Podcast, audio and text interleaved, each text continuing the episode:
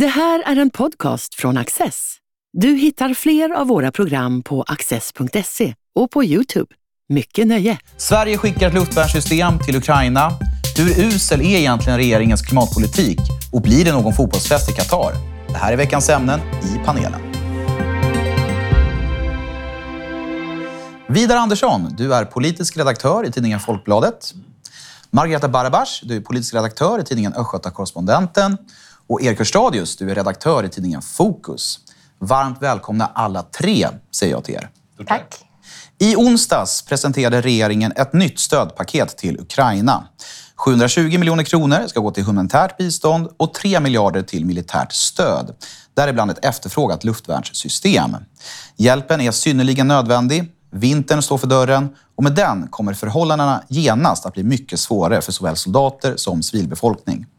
Sveriges bidrag gör såklart skillnad, men behoven är fortsatt enorma. Margareta Barbars, vad är dina tankar kring regeringens så kallade vinterpaket? Nej, men jag anser självklart som så många andra att det här, är, det här är nödvändiga resurser som ukrainarna behöver för att utkämpa kriget.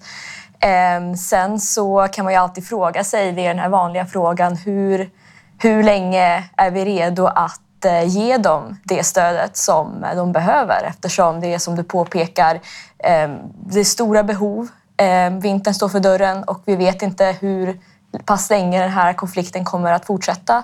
Mycket pekar på att det, det är många, kanske år till och med, som det handlar om.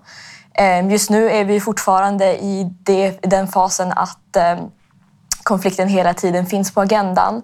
Eh, även om det såklart har mattats av sen i våras. Ehm, så det folkliga stödet för den här sortens paket är förmodligen fortfarande fortsatt stort.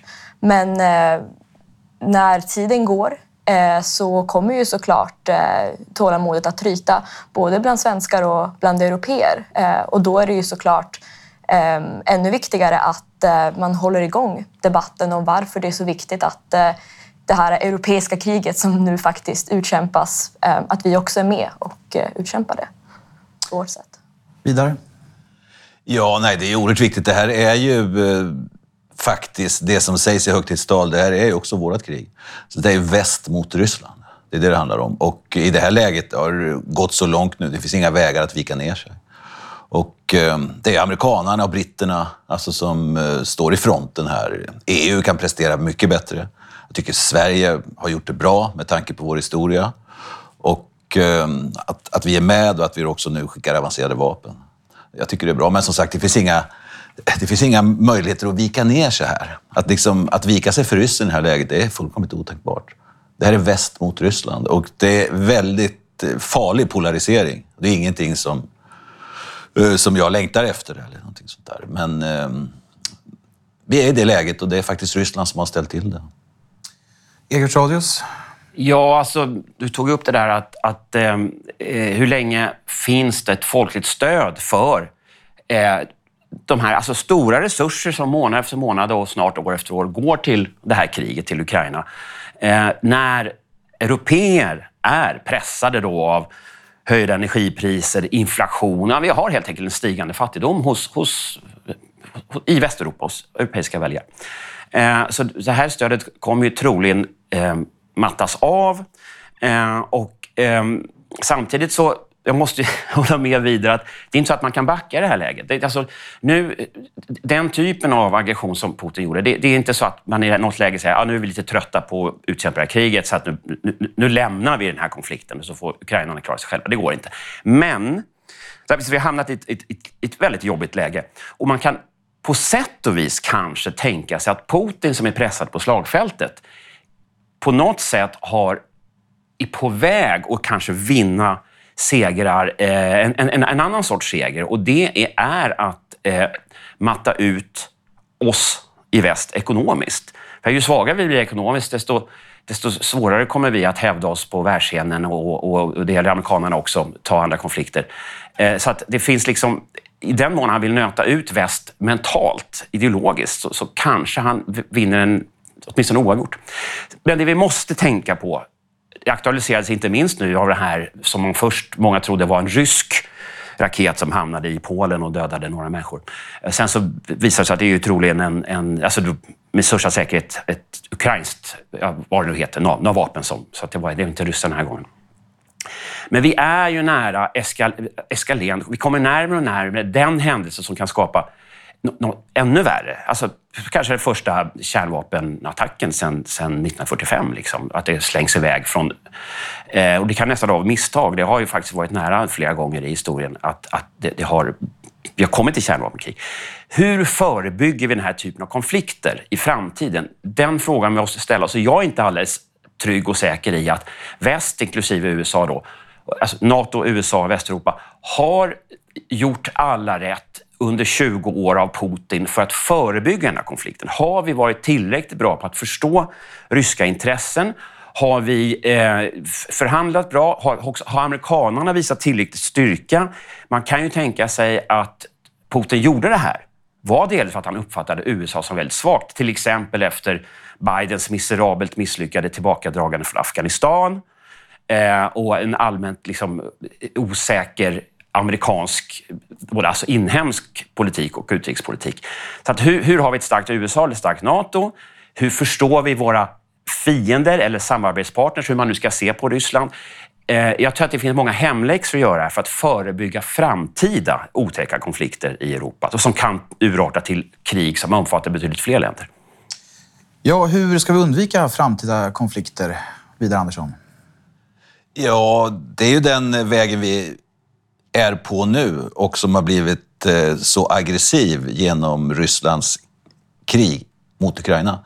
Men annars så, jag håller inte med Erik där alltså för eh, jag tycker att eh, NATO och EU har gjort väldigt mycket rätt. Jag menar, vi tog in tio forna kommunistländer, många ganska omogna, men in i unionen.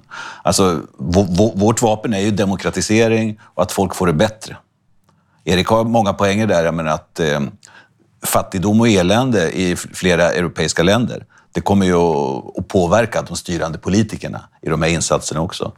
Men vi, det är ju den inslagna vägen. Demokratisering, fler länder in i gemenskapen, Eh, en demokratisk mur som håller ihop på ett berömvärt sätt får jag säga under de här första åtta månaderna. Någonting. Och eh, det blir en prövning för Sveriges ordförandeskap under nästa halvår. Att, eh, att verkligen fortsätta tillsammans med de andra att hålla ihop, att hålla ihop de här länderna. Ja, jag skulle precis komma in på det innan vi går vidare till nästa ämne. Sverige blir ju som du nyss nämnde, Vidar, ordförande i EU nästa kommande halvår. Hur viktigt är det för stödet till Ukraina? Det är jätteviktigt och där är ju Sverige en liten spelare. Vi kommer att göra bra från oss, det tror jag. Små ordförandeländer är oftast väldigt bra, för man går in helhjärtat i ordförandeuppdraget. Det är ett väldigt stort uppdrag då för Sverige och andra mindre länder. Så det, det, tror jag kommer att bli bra. Men avgörande är ju Frankrike och Tyskland naturligtvis. Och vad som händer med nya regeringen i Italien, alltså de här stora mäktiga länderna. Att sammanhållningen finns där och att man eh, agerar klokt.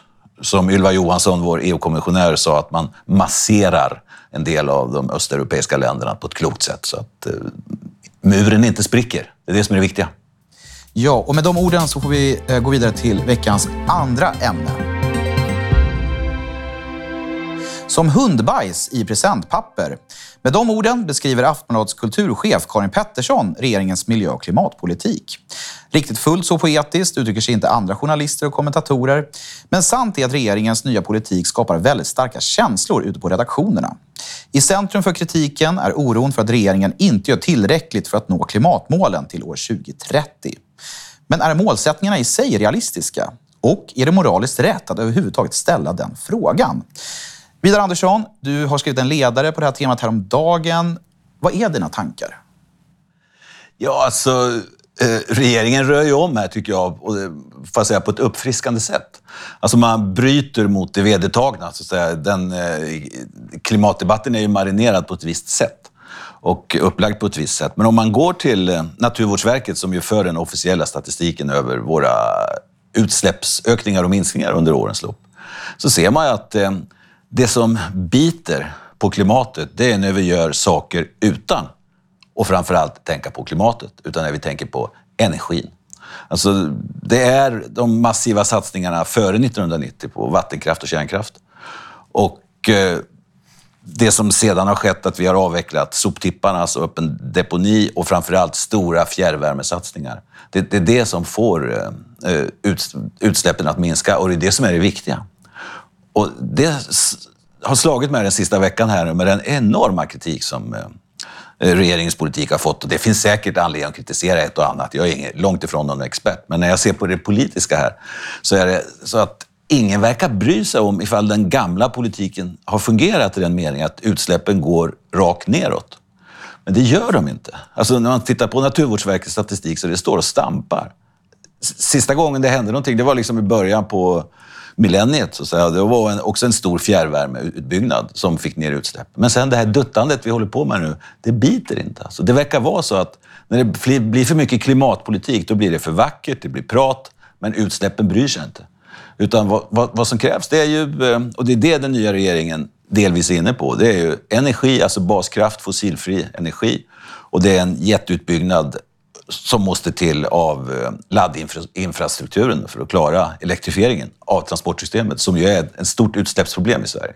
Och jag tar det här med utsläppen på allvar. Jag är allvarligt oroad av jordens uppvärmning. Och ehm, då vill jag ha en politik som faktiskt biter på utsläppen och inte som är vacker att lyssna på. En politik som inte bara är vacker att lyssna på. Håller du med om det, Margareta Barbars? Nej, men jag, jag håller absolut med Vidar. Eh, och det är klart att det, det, finns fog för den kritiken som den nya budgeten har fått. Att eh, ja, det här med slopad elbilsbonus, visst, det kanske inte var jättebra att ge bilhandlarna 24 timmar på sig att totalt förändra hur man, hur man säljer elbilar. Ehm, minskade anslag till att eh, till havsmiljö, ehm, för miljöarbetet där.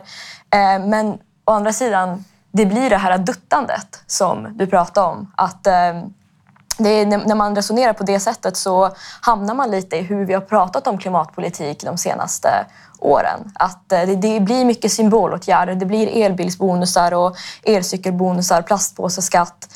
Eh, men eh, till syvende och sist är det inte det som, eh, som på allvar gör att vi får ner utsläpp utan det är en gedigen energipolitik där man faktiskt satsar på på fossilfritt. Ehm, ehm, man ger företagen förutsättningar för hur man kan ställa om till en mer hållbar produktion ehm, och där ingår ju energi självfallet. Så nu när eh, att näringslivsfrågorna hamnar på samma departement som eh, klimat och energifrågorna, det är ju toppen. Det är ju, skänker ju precis rätt signal, det vill säga att det som är utsläpp, det är ju det vi producerar och konsumerar. Så de frågorna går inte att lösa utan varandra. Erik Kursadius, eh, vad är dina tankar? Alltså, I grunden finns ju frågan hur, hur riskabelt är läget? Det finns ett ord som är vanligt, klimatkris, och så pratar man om klimatalarmister, man pratar om någonting ord som klimatförnekar, vad det nu skulle vara egentligen. Men där kan jag säga att det finns en spännvidd i svensk politisk debatt. Från Greta Thunberg som säger att det är oerhört bråttom och oerhört allvarligt. Sverigedemokraterna eh, för fram två argument. Det ena är att vi kan inte tala om kris. Så illa är det inte riktigt, åtminstone inte på kort och medellång sikt. Eh, och eh, det är också så att frågan, eh, även om Sverige skulle ta bort alla utsläpp så skulle det inte påverka den globala uppvärmningen mer än någon, någon promille eller någonting. Så det, Sverige eh, släpper ut en så liten del ändå. Så hur allvarligt är det? Och det är också kopplat till vilka åtgärder vi, vi satsar på. Nu är det ju väldigt många politiker. Det är, det är skatter och det är subventioner och sådana saker. Och då, ingen kan ju riktigt överblicka eh, verkan för allting. Och det är också naturligtvis så att med många pengar ut i grön politik så är det många som ser möjlighet att göra, göra vinster och sätta upp någon, någon, någon affärsidé som, som vi inte alls vet om det ger effekt. Eh, detta lite krångliga resonemang försöker jag säga så här att, att vi måste diskutera på allvar hur realismen i de mål vi har. Ehm, eftersom vi säger att Parisavtalet till exempel, säger en och en halv grads uppvärmning eh, till 2030. Vi har redan kommit upp 1,2 grader av dem från förindustriell tid. Och det finns nästan ingen realism att hålla det målet upp till 1,5 grader. Och då kommer vi misslyckas med målet. Men är det så allvarligt? Om vi har ett mål som vi ganska säkert kommer misslyckas med, det är ju ingen katastrof om det, om det målet, om, om en och en halv grad i sig inte är katastrofalt illa. Och, eh, det är också så att det folkliga stödet för klimatpolitiken, om det kostar för mycket i arbetslöshet, minustillväxt och sådana saker, så kommer det, det, då blir maten på bordet viktigare. Så att man måste skapa en klimatpolitik som har ett långsiktigt stöd hos folk, som är baserat i vetenskap eh, och där vi lägger fokus på rätt saker. Och det är att bygga ut kärnkraften, säkert, för att det är liksom en fossilfri, eh, fossilfri kraftkälla. Men jag önskar en mer öppen, nyfiken debatt kring vad vetenskapen faktiskt säger. Om man läser vad FNs klimatpanel kom fram till, de kom, de, var sjätte, sjunde år kommer de med jättestora stora forskarrapporter där de bästa klimatforskarna i världen sammanställer vad, vad de vet. Om man tittar på de rapporterna så talar de inte riktigt med samma eh, känsla av panik i rösten som till exempel Greta Thunberg. Eh, är det allvarligt? Ja. Pågår en människoskapad global uppvärmning? Ja. Men de långsiktiga effekterna av det här behöver inte nödvändigtvis vara så allvarliga som det ser ut i människors ögon. Den här alarmismen som, som finns i media menar jag inte riktigt är grundad i vad FNs klimatpanel och, och andra forskare faktiskt säger. Jag är inte säker på att vi har en fri, öppen, nyfiken diskussion kring det här. Eh, och när vi inte har det finns det risk att vi fattar felaktiga beslut, kastar för mycket pengar på fel ställe eh, och så glömmer bort självklara saker som att få fram, få fram grön energi som, inte, som liksom inte släpper ut en massa saker eftersom det, vi ska vara försiktiga här. Eh, då ska vi lite motvalls. Jag tänker Vidar Andersson, du har ju suttit i riksdagen eh, för Socialdemokraterna. Eh, det här med uppsatta mål i, i politiken är, kan ju bli ganska viktigt som mobiliserande faktor. Vad är dina tankar kring det? Jo, det här målet som är uppsatt då i Parisavtalet och, och, som ju är det officiella dokumentet som världen har att hantera i det här är naturligtvis viktigt för det, det fokuseras ju kring det. Och det, man bör ha någon form av mål. Alltså, det ska ju vara så realistiskt som möjligt, men om man inte når fram till målet riktigt, då vet man ju det i alla fall. Alltså, och eh, som Erik är inne på, eh, så, så kommer ju inte en och en halv grad att liksom slänga ut jorden i totalt nöd och elände. Utan det finns ju säkerligen jag menar, det är många, många decennier här eh, som världen har, har på sig att eh, få ner de här utsläppen. Och att balansera det med, eh, att balansera det med så här, övrig god politik så att folk har det så bra som möjligt. Så det, Sen är det ju otroligt viktigt vad Kina och Indien gör och de är ju inte riktigt med på, eh, på brådskan här. För, för dem är det viktigt att, att, att få, få en ekonomisk utveckling som gör att befolkningen är någorlunda nöjd. Och sen är det så att vi får inte glömma att människans teknikutveckling, det, vi, vi, vi gör helt otroliga saker teknologiskt. Alltså, teknologin springer snabbt fram och när det gäller det, även solenergin kommer ner i pris och sådana saker. Och vi vet ju inte vad vi har på bordet tekniskt om fem, tio år. Och det är mycket talar för att vi har enorma vinster att göra. Energibesparing, eh, att använda energi vid rätt tillfällen, få fram, alltså få fram nya energikällor. Eh, och, eh, det är inte säkert att politiken är det som kommer lösa den här utmaningen som, som det ändå är för mänskligheten, att inte jorden ska värmas upp för snabbt, utan det är, det är att uppmuntra teknologisk utveckling. Strålande, då ska vi gå vidare till veckans tredje och sista ämne. En sprudlande fotbollsfest i underbart väder eller en uppvisning i korruption, girighet och usla arbetsvillkor. På söndag drar fotbolls-VM i Qatar igång och kritiken mot evenemanget har varit mycket hård, inte minst från människorättsorganisationer. Är det rätt att Qatar fick arrangera världsmästerskapet? Riskerar media och fotbollslag på plats att legitimera regimen? Eller är det så att sport och politik måste hållas separerade? Egers Radius, du har jobbat som sportredaktör på TV3 och har ett stort fotbollsintresse. Ser du fram emot VM? Ja, fotbolls-VM är jättestort i mitt liv. Eh, och eh, däremot måste jag säga att dels för att Sverige inte är med, dels för att det kanske är årstiden. Man är van vid att fotbolls-VM är på sommar och det finns en uppbyggnad där och folk har tid att titta och så. Så att det känns lite ljummet. Och ytterligare en aspekt på det är att normalt fotbolls-VM, då lagen spelar ju träningsmatcher innan och, och det blir liksom en... en alltså man, det finns en uppladdning där man kan spekulera och hålla på. Här har man stängt ligorna alldeles nyligen och, och så ska det dra igång. Så att det finns, rent sportsliga hänsyn så är det här, känns lite lamt VM. Men den lättaste frågan idag, vi har pratat om Ryssland och klimat, svåra saker. Den lättaste frågan ställer du nu. Borde Qatar fått VM? Eh, självklart inte. Det var, alltså det var, det, Fifa är korrupt. Det här var ett, det var ett otroligt dumt beslut. Dels utifrån Alltså, vi ska inte tilldela globala evenemang till, till riktigt dåliga stater. Det, det, det, det är inte så OS-rörelsen och liksom Fifa och... och alltså när vi, det, det, ska, vi ska inte belöna skurkar och så. Sen var det ju av, av det här att eftersom klimatet är som det är i Qatar, det var ingen överraskning, så där har man kommit väldigt långt med uppvärmningen kan man säga. Eh, och, och då, då, ska man ju inte lägga ett VM på det, av, av, rena, av sådana skäl. Eh, så att, eh, däremot så, nästa fråga då, ska vi bojkotta eller inte delta i festen?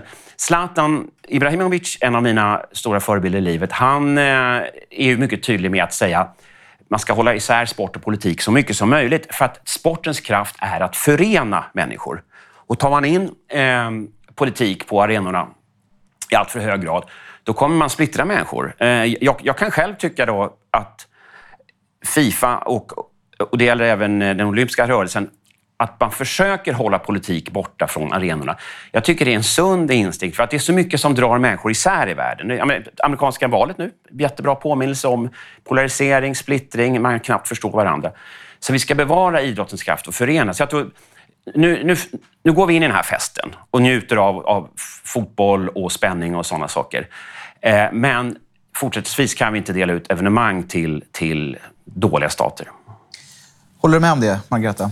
Eh, ja, alltså jag, jag, jag, tycker att det är ganska naivt att tro att, eh, man ska försöka, att man ska hålla isär sport och politik, därför att det går inte. Det är väl något som eventuellt skulle gå på en så lokal nivå, lokala klubbar, men när det handlar om så stora saker som VM och vad Fifa får och inte får göra. Vi vet att det är sönderkorrupt. Vi vet att eh, till exempel att den franska regeringen, eh, Nicolas Sarkozy, hade ett finger med i spelet med hur hur man skulle rösta då när det stod mellan Qatar och USA där 2010. Um, ehm, och eh, absolut, det, är en väldigt fin tanke att vi ändå ska gå in i det här och att eh, vi ska inte låta politiken ta över. Men menar, när, vi, när vi spelar på arenor där tusentals migrantarbetare har dött för att bygga dem.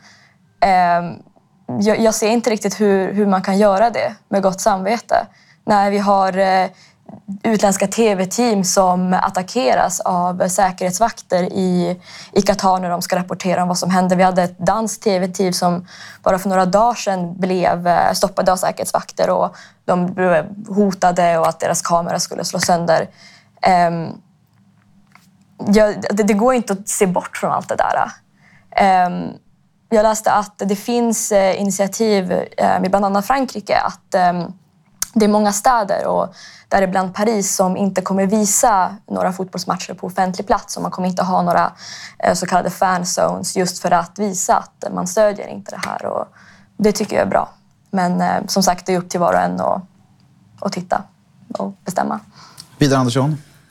Ja, alltså fotbolls-VM eh, man, man, kan inte, jag kan inte låta bli att le lite heller. Jag menar, hade Sverige kvalificerat sig så hade det varit ett annat ljud, ett annat ljud i skällan. För sådana är vi. Det är väldigt lätt att bojkotta något som man inte har kvalificerat sig till och tycka illa om. Sen är det... det eh, Qatar är väl ett skitland naturligtvis. Och, eh, men det verkar ju vara så att det är de här diktaturerna och andra som, liksom, som inte behöver bry sig om eh, den folkliga opinionen som har råd och som vill göra såna här grejer för att ordna någon propagandafest för, för sina länder. Och det är ju ett problem och det här måste ju den globala idrottsrörelsen tänka igenom. Det behöver inte vara så oerhört dyrt. Alltså det ska vara det folkliga, det festliga så att säga. Och, och eh, jag håller nog med Zlatan och Erik där, att man ska försöka hålla hålla isär sport och politik så mycket som möjligt. Politiken ska inte in och traska på de här arenorna, för då, det blir bara fel. Alltså. Det blir identitetspolitik av hela slanten. Så ska man ställa upp och markera, falla på knä ibland och inte falla på knä och, och sådär. Och, och själv eh, jag skulle titta nu på SVT Play här förra veckan. Det var någonting inför VM. Ja, vilka lag är det nu? Och sätta sig in lite och, och få lite hum. Äh, en lång, lång harang då om, eh, om Qatar där istället. Jag menar, låt sportprogrammet handla om sport. Och, ehm, och sen ett, sätta ett stort tryck på den globala idrottsrörelsen att undvika att lägga det här i skitländer. Utan ehm, se till så det kan bli folkliga fester och med så lite politik som möjligt. Och där idrotten, prestationerna, glädjen, sorgen, engagemanget står i centrum. Det finns ju en, en fotbolls-VM Argentina 1978. Det, det, var ju en fascistregim som... Eh, VM, eh, alltså, då, då, Argentina tilldelades inte VM när det var fascistiskt. Men när VM spelades 78, då var det fascistiskt. Militärjunta hade tagit över. Då fanns det en bojkottdiskussion, inte minst i Sverige. Och vi hade ju eh, en svensk kvinna, Dagmar Hagelin, som blev mördad av, av fascistiska liksom, ja, militärer och så här. Möjligen av misstag. I alla fall, skulle vi bojkotta eller inte? Men då, bland annat Palme då, då Olof Palme, han hade ett prat med, med gerillarörelsens ledare i, i Argentina. Och, och där var budskapet, ni ska komma hit. Det var ju de, vi visste, det var mycket svårare att ta reda på saker om omvärlden då, utifrån att det fanns inget internet. Och sådana. Men kom hit! För när media kommer hit, då kommer ni också kunna sätta fokus på vad som händer här i diktaturen.